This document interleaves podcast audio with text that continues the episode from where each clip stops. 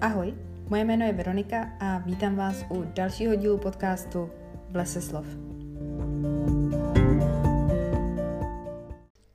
Ahoj ještě jednou, vítám vás u dalšího dílu podcastu, který, jak jste si přečetli v názvu, je přečteno za červen.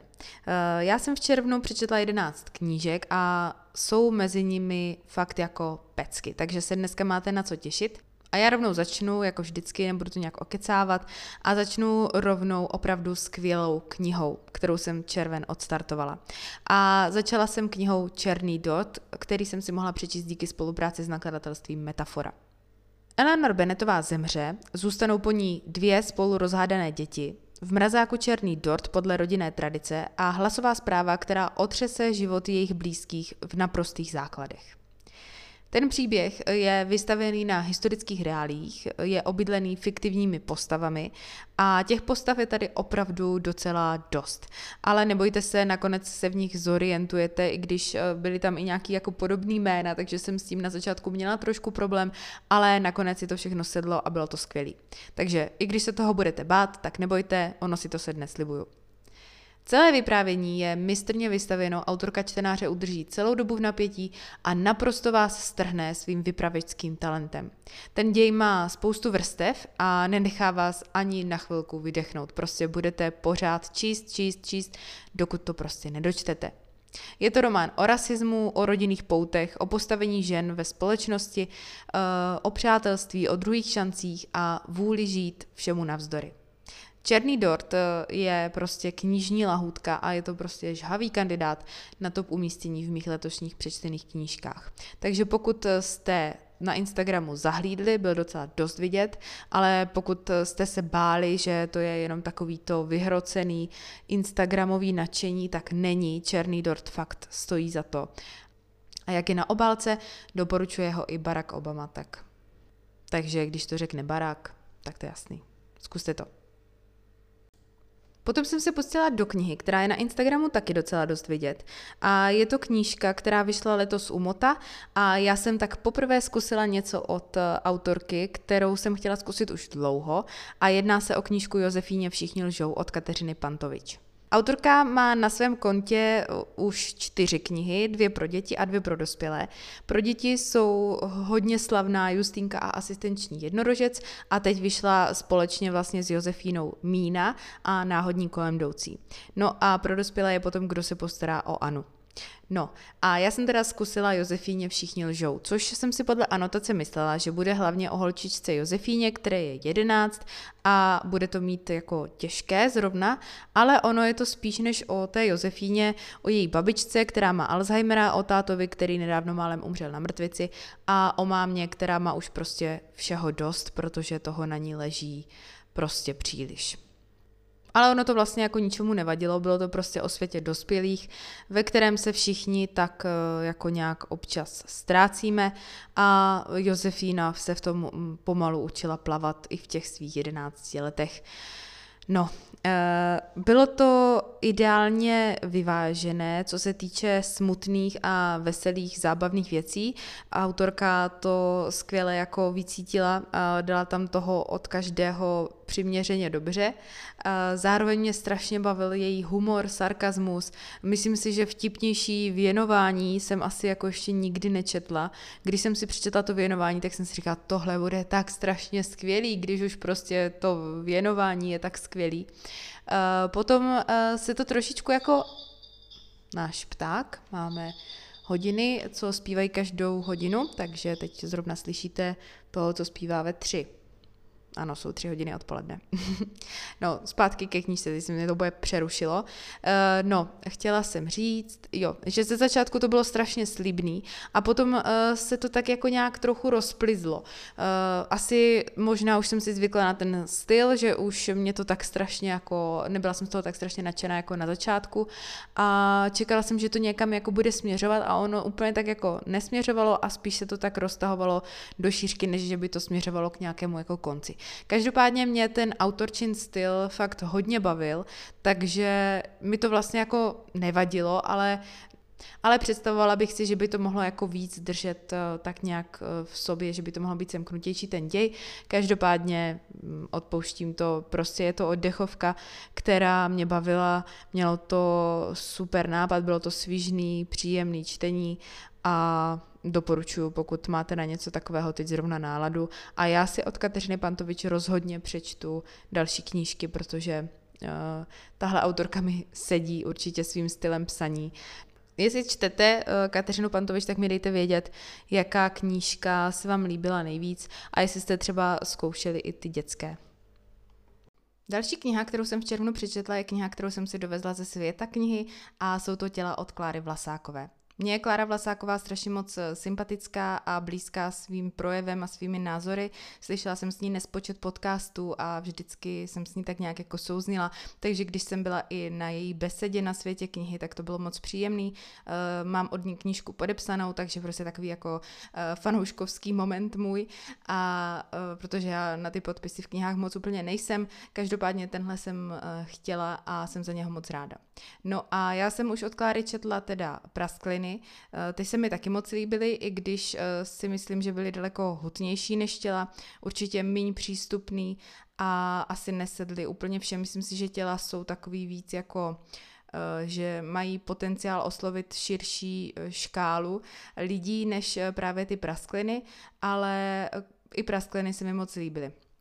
No a těla uh, si myslím, že jste určitě zaznamenali, protože byly vidět úplně všude, uh, protože prostě řeší aktuální témata a to navíc ve svižně a úderně napsaném textu, který je uh, dost ponurý, ale autorka umí tak skvěle pracovat s jazykem, že vás naprosto pohltí. No a i přes svoji naléhavost je ta knížka psaná velice citlivě. Když jsem říkala, že těla jsou přístupnější než praskliny, tak to rozhodně jsou. Nicméně i tak eh, se nečetla snadno, zejména teda kvůli jisté naturálnosti a pojmenovávání věcí s brutální upřímností, kterou prostě v té knize najdete. Hlavní hrdinkou těl je ovdovělá šedesátnice Marie, která žije v nájmu a přivydělává si hlídáním dětí. Vdává svou dospělou dceru Rózu, se kterou má takový dost podivný vztah a cítí, že prostě je tak jako mimo zájem, mimo zájem všech, že se stává neviditelnou a vlastně snaží se najít nějaký svůj, své místo jako v tom světě i tady v tom věku. Některé momenty v té knize mi přišly trošku zvláštní, nedovysvětlené nebo třeba nelogické, například jako, že Marie má opravdu velkou nelibost nad svým stárnoucím tělem a pak uh, úplně v klidu souhlasí uh, s tím, že pojede na týden na dovolenou k moři, vůbec, ne, vůbec jako nepozastaví nad tím, že tam bude muset třeba ten týden chodit v plavkách a tak dál. Uh, to mi přišlo zvláštní. Taky tam mi trošku asi chyběl důvod toho jako pokaženého vztahu matka-dcera, a potom takový jako zvláštní konec, který vyznal dostracena, i když si myslím, že to byl jako záměr autorky, tak eh, mi to asi úplně jako nesedělo. Nicméně v kontextu celého toho díla a co to dílo přináší, to byly vlastně drobnosti. Je to bolavé čtení, které budí úzkost a nutí přemýšlet o věcech, které se nás všech bytostně týkají, i když si to eh, často nechceme připustit. Klára Vlasáková má prostě nesmírný talent a já se netajím tím, že jsem velká faninka a moc se těším eh, na její další tvorbu. Jak už jsem říkala na začátku, tak v červnu jsem měla docela dost šťastnou ruku při výběru knížek. No a ta další nebyla výjimkou. Eh, já už jsem o knize Výdech od eh, Teda Chianga, jestli to říkám správně, eh, mluvila v tom čtecím vlogu. Každopádně není téhle knihy nikdy dost, takže o ní ještě aspoň krátce. Výdech ukrývá devět sci-fi povídek, přičemž skoro každá má tak nosné téma, že by se dala rozepsat do knihy nebo do nějakého delšího útvaru, než je třeba ta kratěčká povídka. Jsou tam příběhy z blízké či vzdálené budoucnosti a jsou tak propracované, že vám přijde, že by se to všechno mohlo stát. Někdy, když mají autoři jako uh, nápad na nějaký svět eh, budoucnosti nebo tak, eh, nebo nějaké alternativní reality, tak tam najdete třeba něco, co vám úplně nesedí, co vám přijde, že to není domyšlené. Tak tohle to není ten případ. Ve výdechu opravdu sedí všechno, všechno dává smysl a všechno by podle mě mohlo fungovat, což je na jednu stranu i docela děsivé, protože některé ty reality bych zažít úplně nechtěla. Navíc vám ty povídky jako nedají spát a budete nad každou jednou povídkou dlouho přemýšlet, takže to není úplně knížka, kterou zhltnete na jedno posezení, ale spíš fakt jako přečíst jednu povídku a nechat ji tak jako dozrát. Uh, ta kniha je inteligentní, originální a já jsem měla problém jediný a to, že jsem vždycky chtěla víc, chtěla jsem vědět uh, nějak prostě víc o tom světě a tak a právě bych si třeba klidně přečetla i nějakou knihu o těch jednotlivých povídkách nebo z těch jednotlivých míst. Eh, naštěstí jsem teda ještě nečetla autorovi příběhy vašeho života, takže mám po čem sáhnout. To je další kniha, která u nás od autora vyšla a určitě se na ní teda chystám, protože výdech stál za to.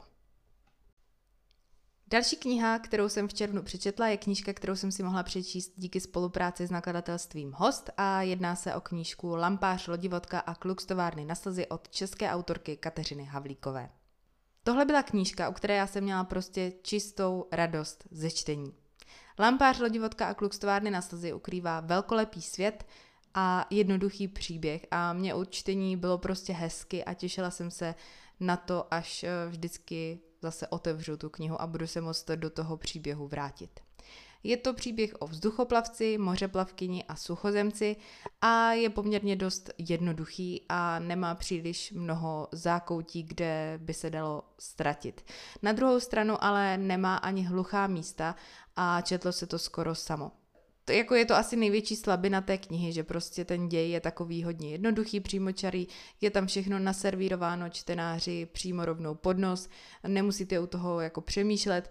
Zatímco uh, ten originální svět, ve kterém se celý ten příběh odehrává, tak ten zůstává docela neproskoumaný. Je tam vlastně třeba uh, jeden takový, protože ten svět je rozdělen na ty lampáře, e, teda na ty vzduchoplavce, mořeplavkyně a uh, suchozemce a je tam pak takový jako mezi mezi stupeň, mezi svět a ten třeba mě hrozně zajímal, vůbec tam nebyl rozepsaný, jak to vzniklo a tak dál, ale i tak mě to jako nadchlo. Každopádně je to, musíte počítat s tím, že je to prostě jednodušší příběh.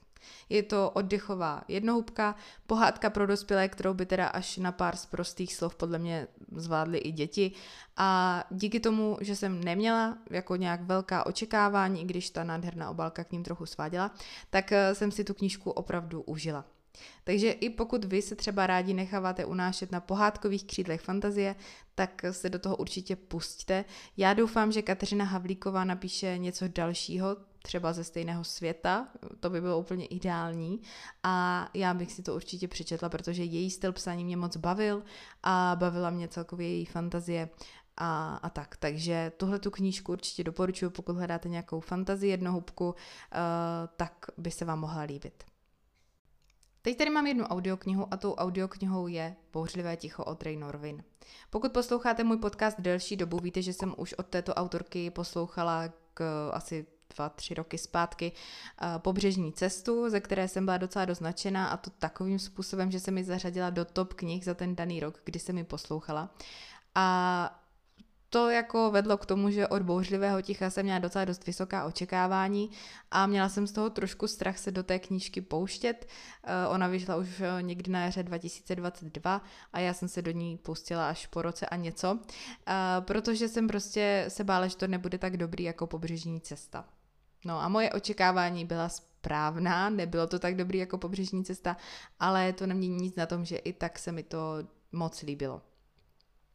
Pobřežní cesta, nebo obě dvě ty knihy jsou vlastně o životě autorky a jejího manžela, o Raynor a Motovi. Eh, v Pobřežní cestě vypráví Raynor o tom, jak eh, přišli o dům, přišli kvůli špatné investici, eh, zároveň zjistili docela dost špatnou Motovu diagnózu, která mu nedávala moc času a rozhodli se to vyřešit tím, že se vydali na pěší pouť, která mm, byla právě pobřežní cesta, což je tisíckilometrová uh, cesta kolem jeho západního pobřeží Anglie. No a Oni se vydali tady na tu pouť, uh, zvládli to i přesto, že by podle lékařů mod měl odpočívat a tak dále. No a o tom je ta pobřežní cesta, o té jejich pouti. Bouřlivé ticho je potom vlastně o životě po pobřežní cestě, o tom, jak to bylo dál a je tam spoustu témat. Témata, eh, jako že Raynor přichází o svoji mámu, vzpomíná na eh, svoje začátky s motem, ukazuje, co vlastně vedlo k tomu, jaká byla cesta k tomu, že napsala pobřežní cestu, eh, potom vlastně popisuje, jak se přestěhovali do obrovského domu, který dostali za úkol zrenovovat a taky se samozřejmě zase vydají na nějakou pouť, tentokrát to bude Island. Takže takhle, když to řeknu, tak v té knížce je toho hodně. A i přesto ten začátek má hodně pomalý rozjezd, bylo to takové i dost repetitivní, co se jako týkalo toho prvního dílu, hodně věcí tam bylo znovu. Celé to bylo takové jako hodně melancholické a hloubavé čtení, které vás nutilo přemýšlet a vrhalo mě docela dost do takové jako uh, melancholie a um, stísněnosti možná až. Každopádně uh, potom zase Raynor začala mluvit o přírodě tak, jak uh, to ona umí a mně se strašně líbí, jak vůbec přemýšlí o přírodě a vlastně celkově o světě a o životě. Takže ta knížka, eh, i když eh, ze začátku jsem byla taková rozpačitá, tak nakonec se mi opravdu moc líbila. A i když jako pobřežní cesta byla za mě teda lepší, tak bouřlivé ticho můžu určitě taky doporučit. A pokud se vám pobřežní cesta líbila, tak si myslím, že i bouřlivé ticho by se vám mohlo líbit. Já jsem teda navíc poslouchala audioverzi, kterou načetla moje mm, nejoblíbenější Dana Černá. Nevím, jakou eh, roli to v tom hraje, že se mi ty knihy tak líbí, každopádně eh, se mi líbí opravdu moc. Takže pokud vás to zaujalo, tady to eh, vyprávění o téhle knize, tak ji určitě zkuste. Já si myslím, že je to knížka, která by mohla být klidně daleko víc vidět. Další knížka, kterou tady mám, eh, je kniha, kterou jsem si opět mohla přečíst díky spolupráci s hostem a tentokrát je to kniha, která se rýsuje jako eh, nejlepší kniha tohoto roku. A myslím si, že pokud nebude první, tak bude stoprocentně mezi top 3, protože nic lepšího jsem zatím teď ještě nečetla a jedná se o knihu Všechen můj hněv od eh, Sáby Tahir. Sába Tahir je mi známá z doslechu, ale nic jsem od ní ještě nečetla. Její série Jiskra v popelu jako znám, nebo zaregistrovala jsem, ale nepouštěla jsem se do ní, protože má na mě prostě čtyři díly je hodně, takže uh, se mi do ní úplně nechtělo. Teď to zvažuju po tom, co jsem přečetla tuto knihu, protože uh, chci číst všechno, co tahle uh, žena napíše, protože je to bylo prostě skvělý. Jiskra popelu je fantasy, eh, tohle toto bylo heavy contemporary a zároveň je to kniha, která je zařazena k young adult, což bych klidně změnila a zařadila bych ji do světovky, protože si myslím, že to je kniha, kterou ocení určitě i dospělí a spoustu z nich by právě tady to zařazení mohlo odradit a byla by to velká škoda. Knihou nás provedou Sal, Nur a Mizbách. Sal a Nur jsou nejlepší kamarádi a Mizbách je matka Sala. A tihle všichni žijí v kalifornském pouštním městě, ale nikdy se tam kvůli svému pakistánskému původu necítili doma. A tak se stali domovem jeden pro druhého, teda až do velké hádky. Velkou hádku mezi sebou měli Sal a Nur a Mizbach oni jako tuší, každopádně neví, o co šlo a my jsme postaveni právě o nějaké tři měsíce později po té hádce a pomalu zjišťujeme, eh, co tam proběhlo a tak. Eh, každopádně tahle ta kniha je citlivě a krásně napsaná, je skvěle přeložená Jitkou Jeníkovou a garantuju vám, že vás emocionálně naprosto rozloží. Je to strašně silná knížka, bylo mi při ní úzko, smutno, byla jsem strašně naštvaná a je to určitě důležitá kniha, kterou, za kterou jsem strašně ráda, že vyšla. Najdete tady témata jako rasismus, závislosti, domácí násilí, ztrátu blízké osoby, eh, zneužívání a tahle ta témata opravdu nejsou lehká a je jich tam strašně moc eh, v, jako ve velké koncentraci. A byla to fakt jako síla. Zároveň ale musím ocenit, že i když je tam těch témat fakt hodně, tak eh, všechna jsou tam naprosto přirozeně zakomponovaná a nepůsobí nějak na sílu. Ke knížce určitě doporučuji dohledat playlist na Spotify, protože hudba tu hraje opravdu velkou roli a celý ten playlist ten příběh skvěle podtrhuje. Já ho poslouchám ještě teď, tady už je srpen a pořád ho poslouchám, takže si ho určitě vyhledejte, ještě vám to umocní ten pocit tady z téhle knihy. Zkrátka zničí vás to, ale rozhodně si to potřebujete přečíst a je to top knížka za strašně dlouhou dobu a určitě vám moc, moc, moc doporučuji. Zároveň dávám teda palec nahoru za obálku i celkovou grafickou úpravu celé knihy. Kolem téhle obálky byla strašně moc velká diskuze, všichni strašně hejtili. Mně k té knize dokonale seděla a moc eh, se mi jako líbila. Je pravda, že eh, ty barvy jsou zvláštní nebo prostě neúplně typické, každopádně si myslím, že se k té knižce skvěle hodí. A já vás prosím, přečtěte si tuhle tu knížku, protože toho opravdu nebudete litovat. Další knížka, kterou jsem v černu přečetla, je kniha, kterou jsem si mohla přečíst díky spolupráci s nakladatelstvím Metafora a jedná se o thriller Když přišlo zlo. Tahle ta knížka mě naprosto pohltila a já jsem mi přečetla, no začala jsem mi číst někdy před snídaní ještě a po obědě jsem měla dočteno, u, u poobědové kávy jsem měla dočteno, protože to byla prostě knížka, od které jsem se nemohla absolutně odtrhnout, takže doporučuji začít číst, když budete mít fakt jako čas na čtení, protože jinak to bude hrozný mučení, protože budete chtít vědět, jak to bylo dál. Tahle ta knížka je o Juno, která žije se svým bratrem a rodiči na ostrově, kde jsou naprosto izolovaní od okolního světa. Na druhé straně jezera totiž žijí zlí lidé, kteří se chtějí pomstit za to, co otec kdysi udělal. No, eh, já nechci moc prozrazovat, eh, myslím si, že tohle úplně jako stačí. Čím méně toho budete vědět o téhle knižce, tím lépe. Je to thriller úplně plný zvratů s mistrně budovaným napětím. Eh, míst jsem se fakt jako přistihla, že tajím dech. Je to thriller docela neuvěřitelný a je tam spoustu věcí, které jsou jako nereálné, je to jako uh, prostě trošku mimo místy, ale mě to prostě u thrillerů nevadí, protože chci být překvapená, chci, aby mě to chytlo a právě pohltilo tak, že se nedokážu odtrhnout a to je to, co já chci od thrilleru, takže to, že to bylo jako neuvěřitelné, mi vlastně vůbec nevadilo, protože to bylo v rámci nějakých jako mezí a uh, no, prostě mi to nevadilo. Takže pokud hledáte, pokud máte jako stejná kritéria na thrillery jako já, nevadí vám, že to je neuvěřitelné a jde vám hlavně o to, že se od toho neodtrhnete, tak uh, když přišlo zlo, by se vám mohlo líbit a ale říkám, musíte na to mít vyhrazený čas, protože jak to začnete, tak to neodložíte až s poslední stránkou. Další knížka, kterou tady mám, je kniha od Fredrika Backmana, co by můj syn měl vědět o světě. No a jestli vás uh, někdy už zklamal váš nejoblíbenější autor, tak víte, uh, jaký jsem měla z této knihy pocit, protože tohle bylo fakt jako velký zklamání. Já jsem od téhle knížky neměla žádná očekávání, protože je to prostě knížka o kratoučkých kapitolách s takovými jakoby uh, radami do života pro syna a není to nic, není to jako ucelený příběh takže jsem jako neměla očekávání nějaká velká, ale pořád jsem si říkala, je to Bakman, bude to dobrý. No, jenže bohužel nebylo. Eh, co by můj syn měl vědět o světě, jsou takové jako rady do života. Není to nic, po čem bych jako primárně sáhla, asi bych si takovou knihu vůbec jako nevybrala, ale tím, že to prostě byl Bakman, tak jsem si řekla, že to zkusím. Mělo to být vtipné, nebylo to vtipné.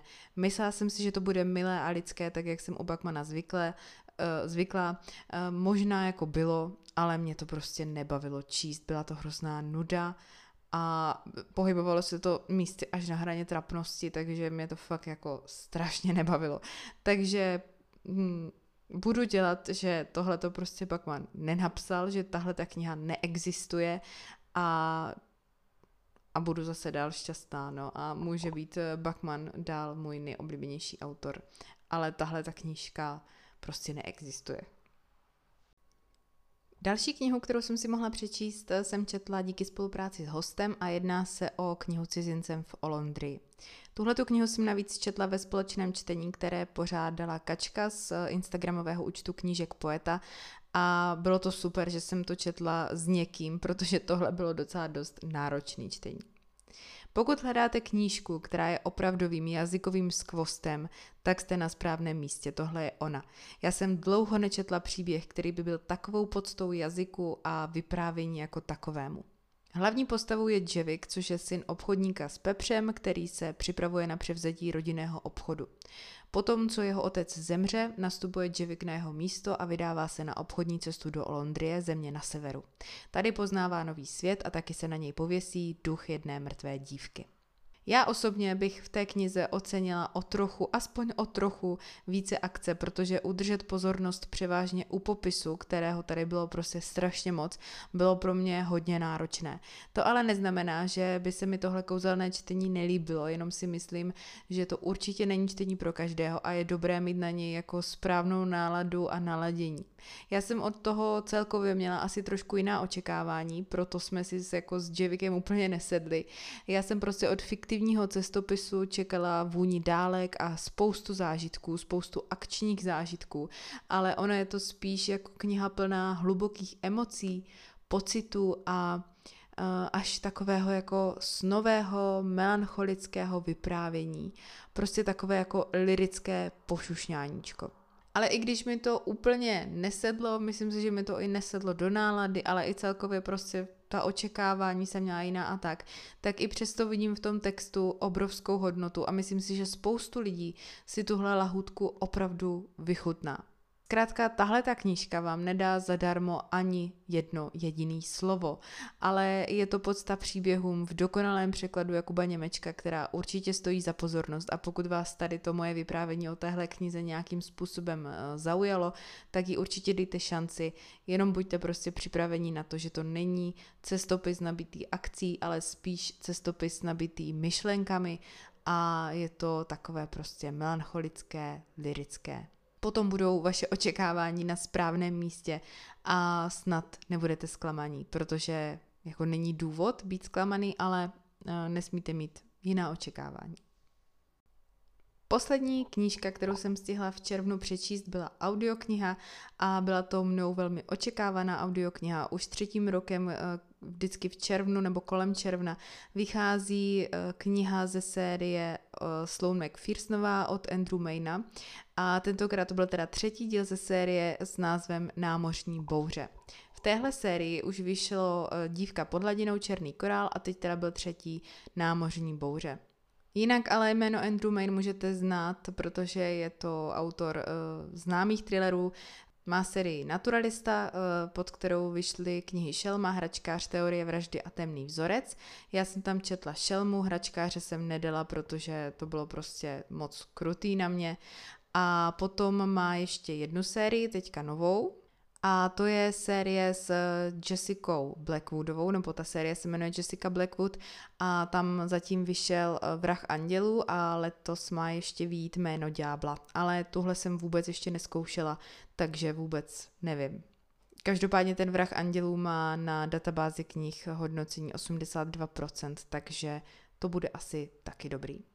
Mně přijde, že Andrew Main má takový jako talent psát ty knihy thrillerové trošičku jinak, nebo je tam vždycky něco jiného.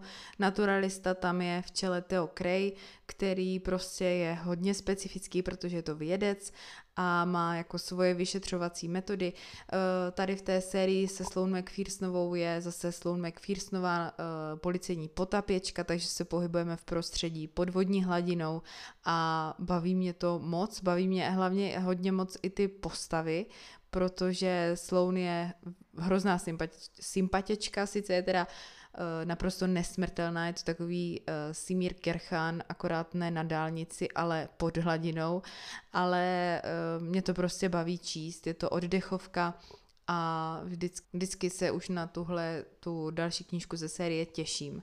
Navíc eh, na rozdíl teda od toho naturalisty tady není takové jako brutální scény, jako právě v té uh, série s tím naturalistou, s tímto okrajem, takže je to i pro mě příjemnější, protože já ty brutality fakt jako nemám ráda. Takže tahle ta série je pro mě lepší.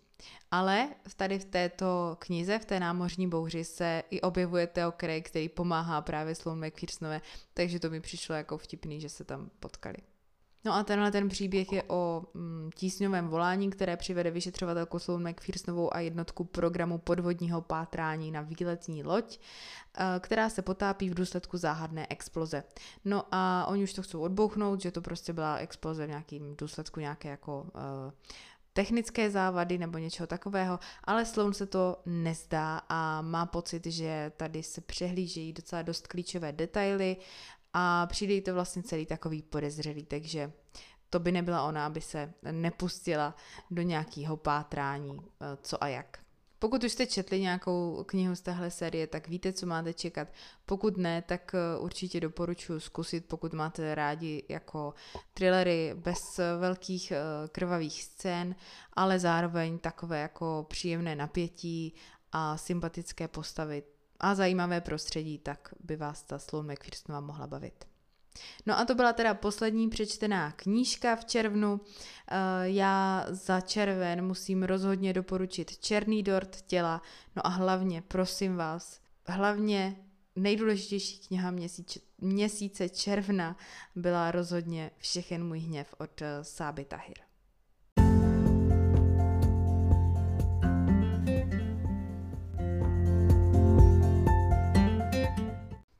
Přesunuli jsme se do druhé části podcastu a tedy ke knihám, které v červnu vyšly a mě zaujaly. Zaujalo mě toho docela dost, ale zmíním tady čtyři, které mě zaujaly nejvíc.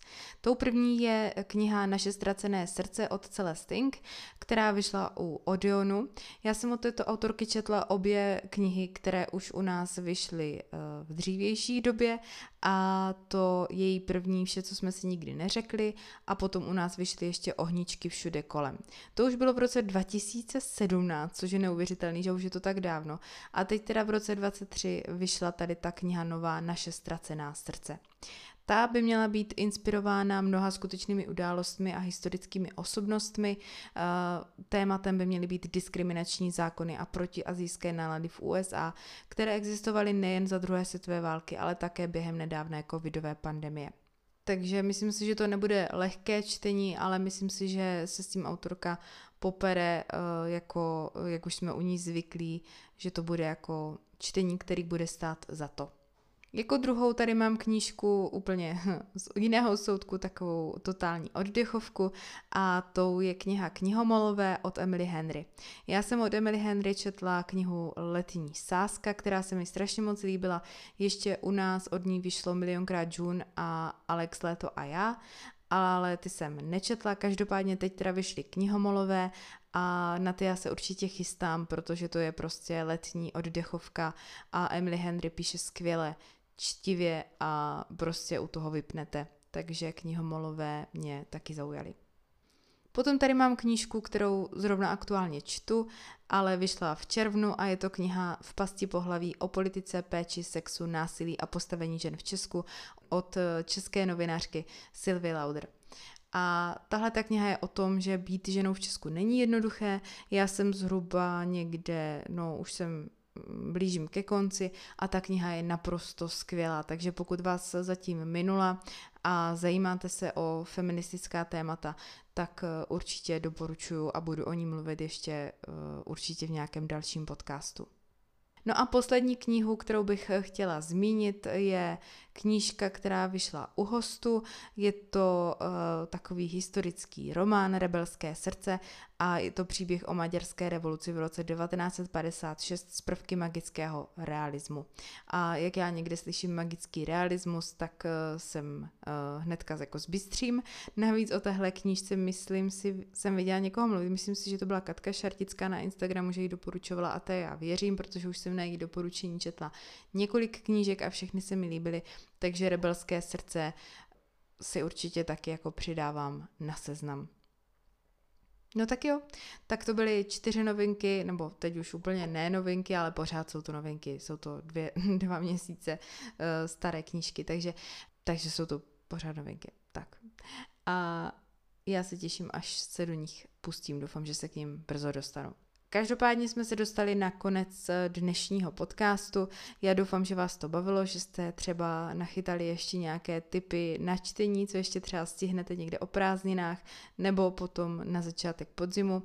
A A tak, eh, kdybyste měli nějaké poznámky, postřehy, eh, nápady na nějaké témata podcastu nebo něco, co by vás zajímalo, klidně si mi ozvěte na Instagram, kde mě najdete jako lestečka slov. No a jinak vám přeju krásný zbytek srpna. Já se pokusím nahrát ještě jeden podcast do konce srpna, ale nejsem si jistá, že to zvládnu, ale budu se snažit. Každopádně potom zase udělám uh, někdy na začátku nebo do půlky září bych snad mohla potom stihnout prázdninové přečteno. Asi to zase spojím červenec, srpen do jednoho měsíce a tím tak trošku uh, smažu svůj sklus a zároveň potom už nebudu mít jako léto uh, zpracované. Tak, uh, doufám, že se máte krásně, přeju vám, ať se máte krásně i dál a už jsem se tady do toho úplně začíná motat, takže prostě uslyšíme se příště a ahoj.